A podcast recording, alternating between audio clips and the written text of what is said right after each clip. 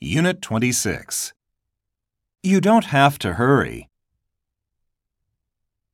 Step 1. You don't have to worry. You don't have to pay an extra charge. Step 2. You don't have to go back and fetch the documents. You won't have to do it again.